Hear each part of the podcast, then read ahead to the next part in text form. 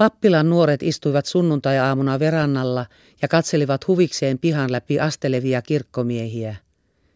Heitä oli rovastin kaksi tytärtä, joista toinen, Liina, oli vähän yli kahdenkymmenen ja kävi jatkoopistoa. Hän oli valmis helsinkiläinen ja pukujensa, käytöksensä ja mielipiteittensä vuoksi pitäjän kaikkein muiden naisten esikuva ja johtaja. Ja herroista valtasi hän aina parhaat omalle osalleen jättäen muille tähteet. Toinen tytöistä oli vähän yli viidentoista ja kävi vasta lähikaupungin tyttökoulua. Nuoria herroja ei ollut kuin yksi. Hän valmistui hiljalleen maisteriksi ja häneen oli rakastunut tuomarin neiti, joka kävi pappilassa joka sunnuntai ja usein viikollakin. Yhtä uuttera vieras oli kansakoulun opettaja Tavelakin, joka oli rakastunut vanhimpaan tyttäreen, mutta jota tämä, yhtä vähän kuin muutkaan, tuskin huomasikaan. Hän istui vaatimattomana ja äänetönnä sillä aikaa, kun muut puhuivat.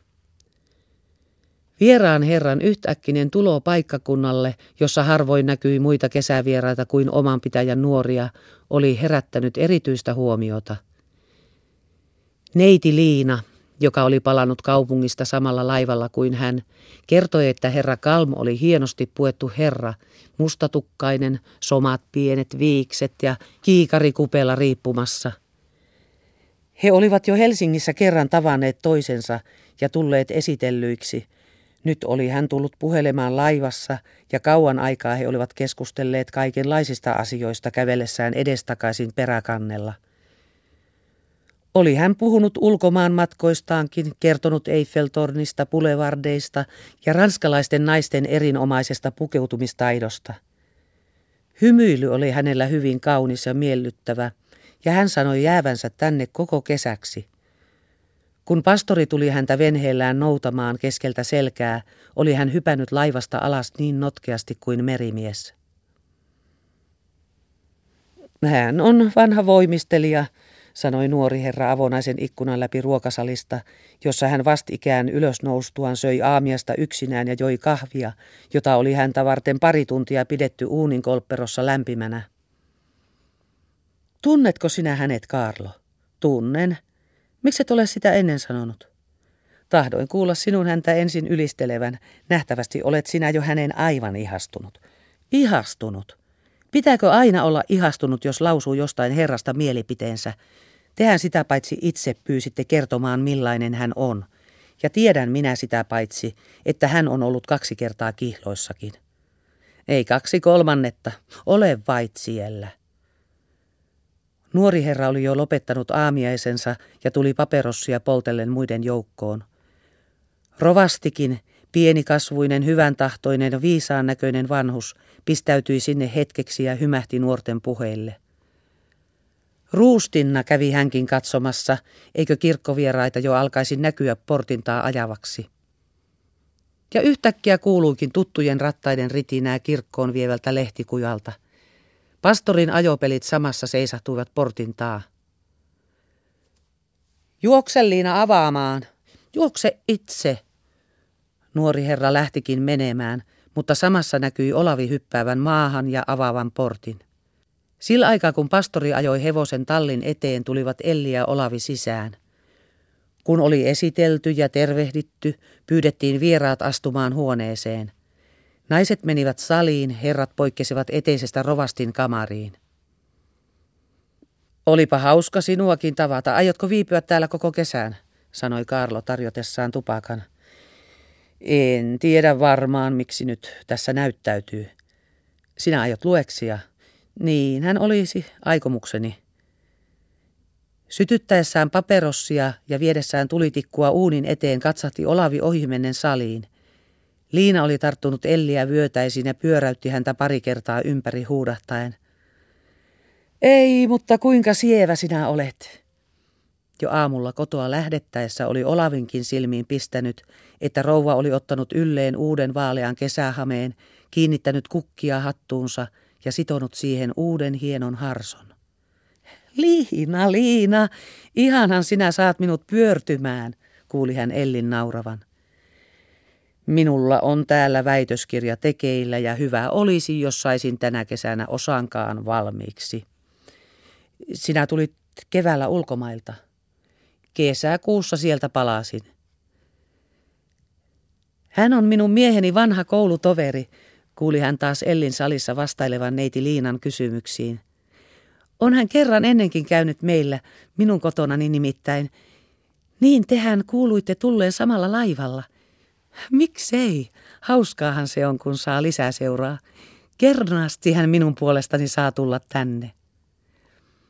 Tästä kulkee vanha kirkkotie läpi pihan, selitti Kaarlo, kun Olavi kääntyi katsomaan ikkunasta ulos kartanolle. Samassa tuli pastori sisään, otti kamman taskustaan ja alkoi sukia tukkaansa. Tässä se vasta pappila on puustelija huoneet parhaita Suomessa, puhui hän ja alkoi siivota piippua, joita oli kymmenkunta suurempia ja pienempiä erityisellä hyllyllä. Saatuan sen reilaan meni hän kansliahuoneeseen tervehtimään kirkonpalvelijoita, jotka istuivat seinämillä ja joivat kahvia. Olavi ehdotti, että mentäisiin verannalle, ja he istuutuivat Karlon kanssa sinne tupakoimaan.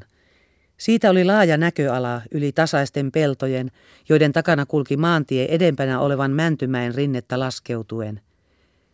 Pihamaa oli avara vihreä neliö, jonka toisella sivulla oli tukevia aittarakennuksia ja isoovinen kärryliiteri, toisella puolen huvimetsikkö haapoineen, koivuineen ja marjapensaineen.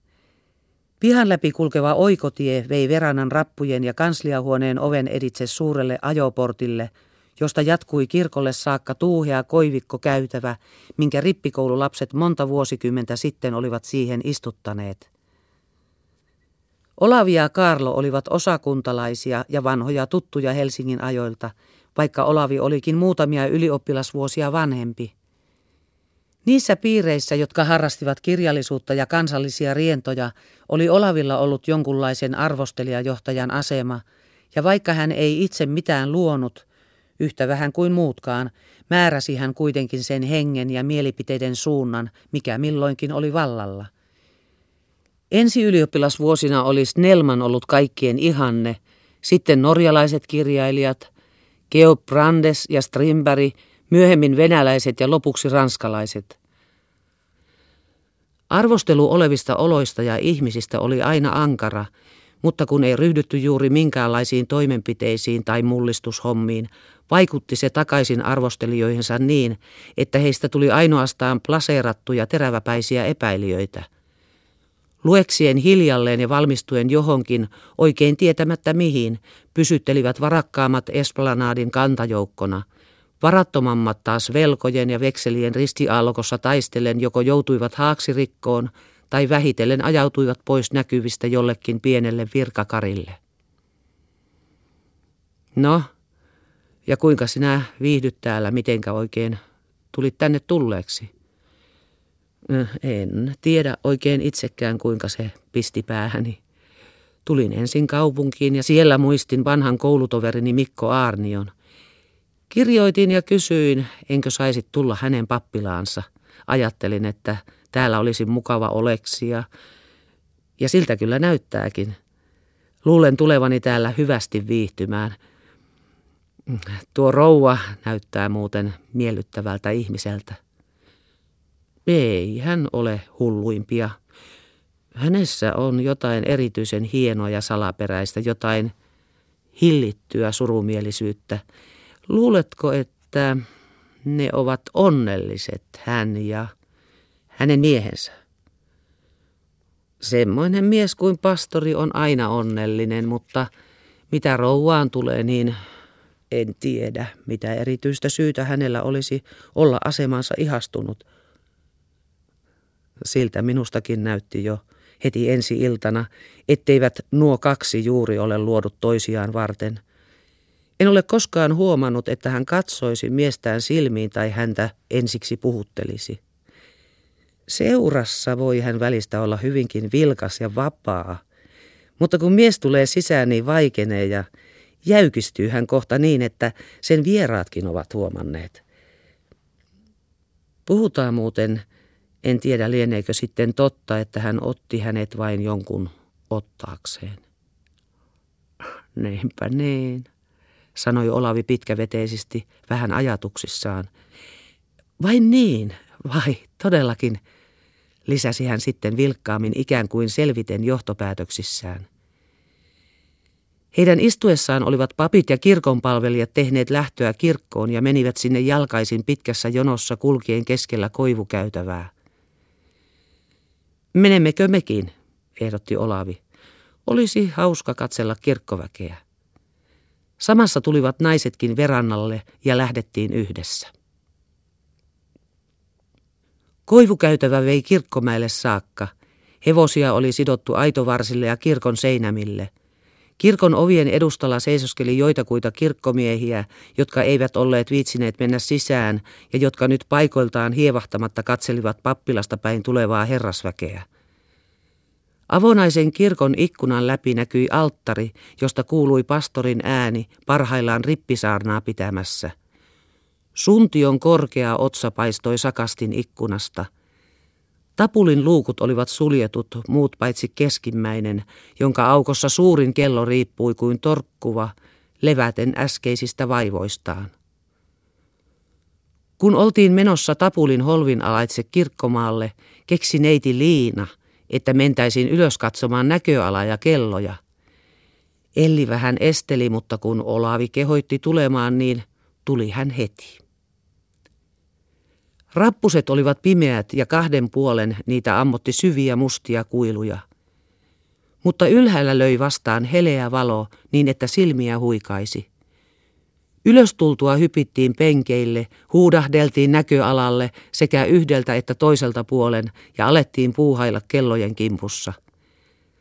Tavailtiin hämäriä valukirjaimia ja koeteltiin saada selkoa vuosiluvuista – sitten tahdottiin saada suuren kellon kieltä hiljalleen laitaan kalahtamaan. Naiset istuivat jokainen vuorostaan hihnan mutkaan, jota joku herroista toisesta päästä kannatti. Mutta eivät he sittenkään saaneet kellon paksua alahulta nousemaan tarpeeksi ylös. Elli oli eronnut muiden seurasta.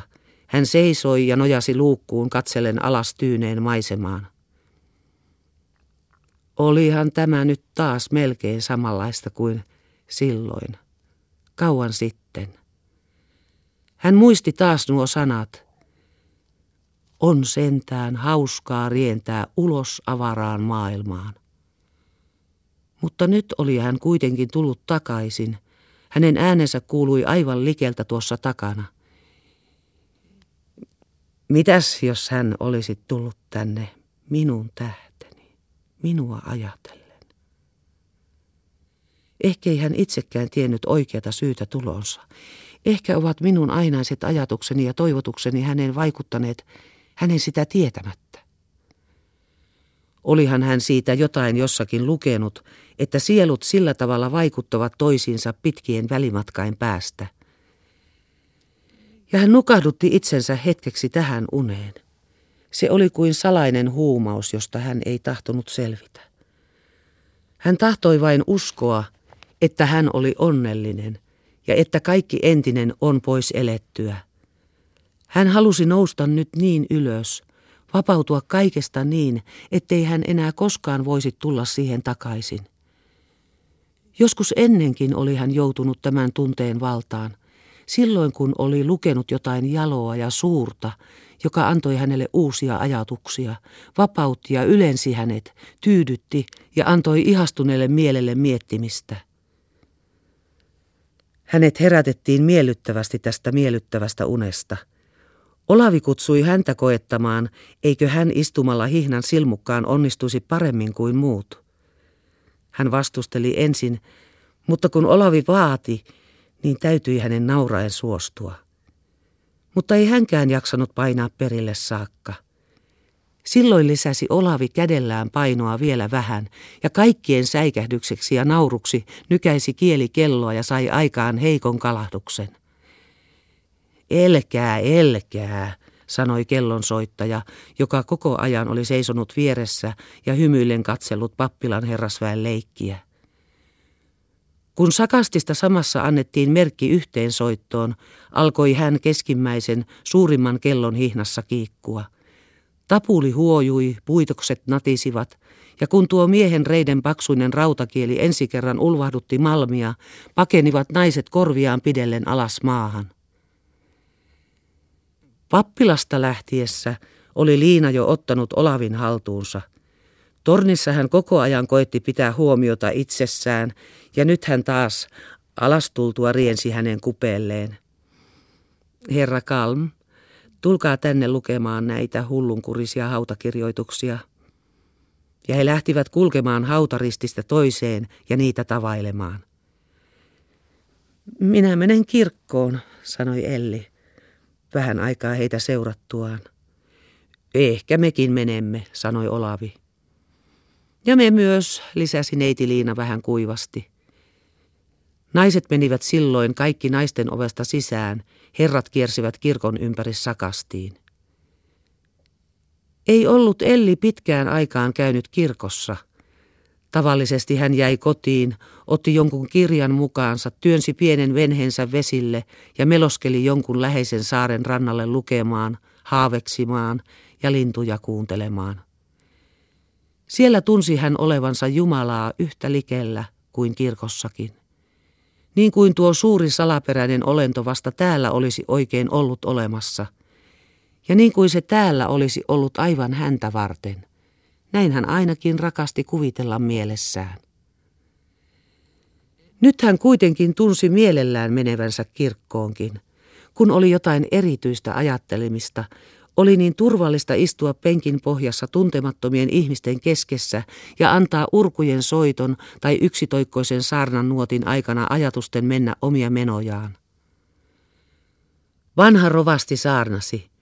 Ennen aikaan oli Elli paljonkin pitänyt hänen saarnoistaan. Sillä melkein kohta sen jälkeen, kun he häänsä vietettyään olivat tulleet tänne, oli heistä, rovastista ja hänestä tullut hyvät ystävät – Pian oli tuo hienotunteinen, ystävällinen ihmistuntija huomannut, että Elli ei ollut onnellinen. Talvisina sunnuntai-iltoina jäi Elli usein pappilaan, kun hänen miehensä matkusti pitäjälle sairaan tai kinkerille.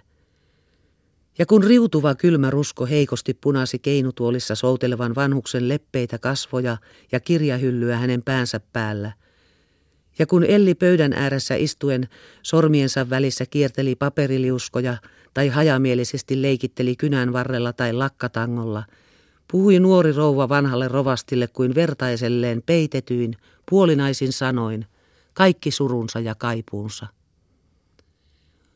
Rovasti lohdutteli häntä kautta rantain, ja hänen alakuloinen maailmankatsomuksensa sopi muutenkin niin hyvästi Ellin omaan.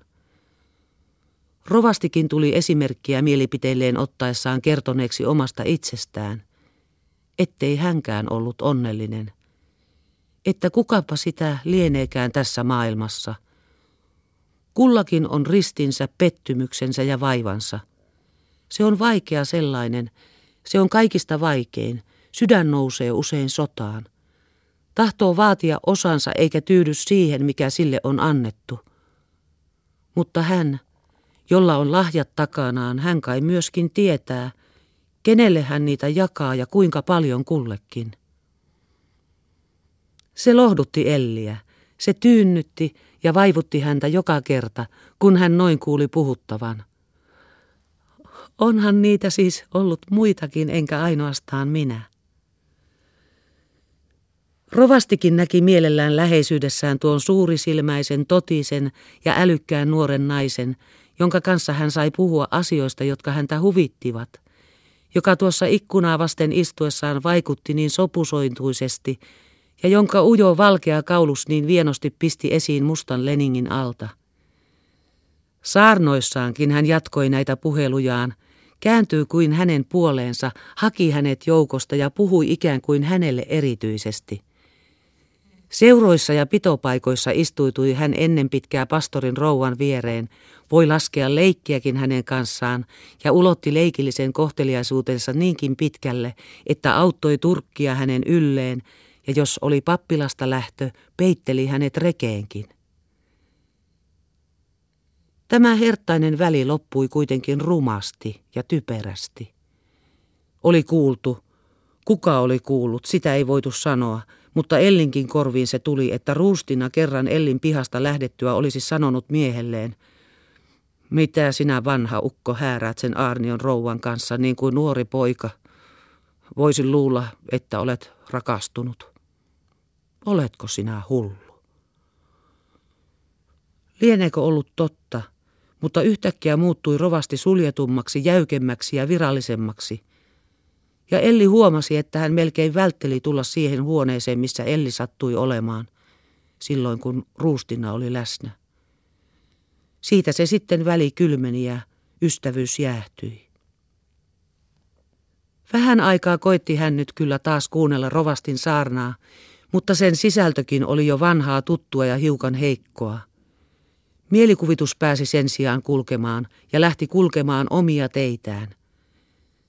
Ja kun se Elliltä kerran pääsi liikkeelle lähtemään, ei sen määrää rajoittanut mikään. Kaikki, mitä olisit toivonut, näytti mahdolliselta. Kaikki toiveet tuntuivat niin helposti toteutuvilta, ja kuta mahdottomampiin ne menivät, sitä suurempi nautinto oli niitä seurata. Hän istui niin, että näki kuorin ja avonaisen sakastin oven.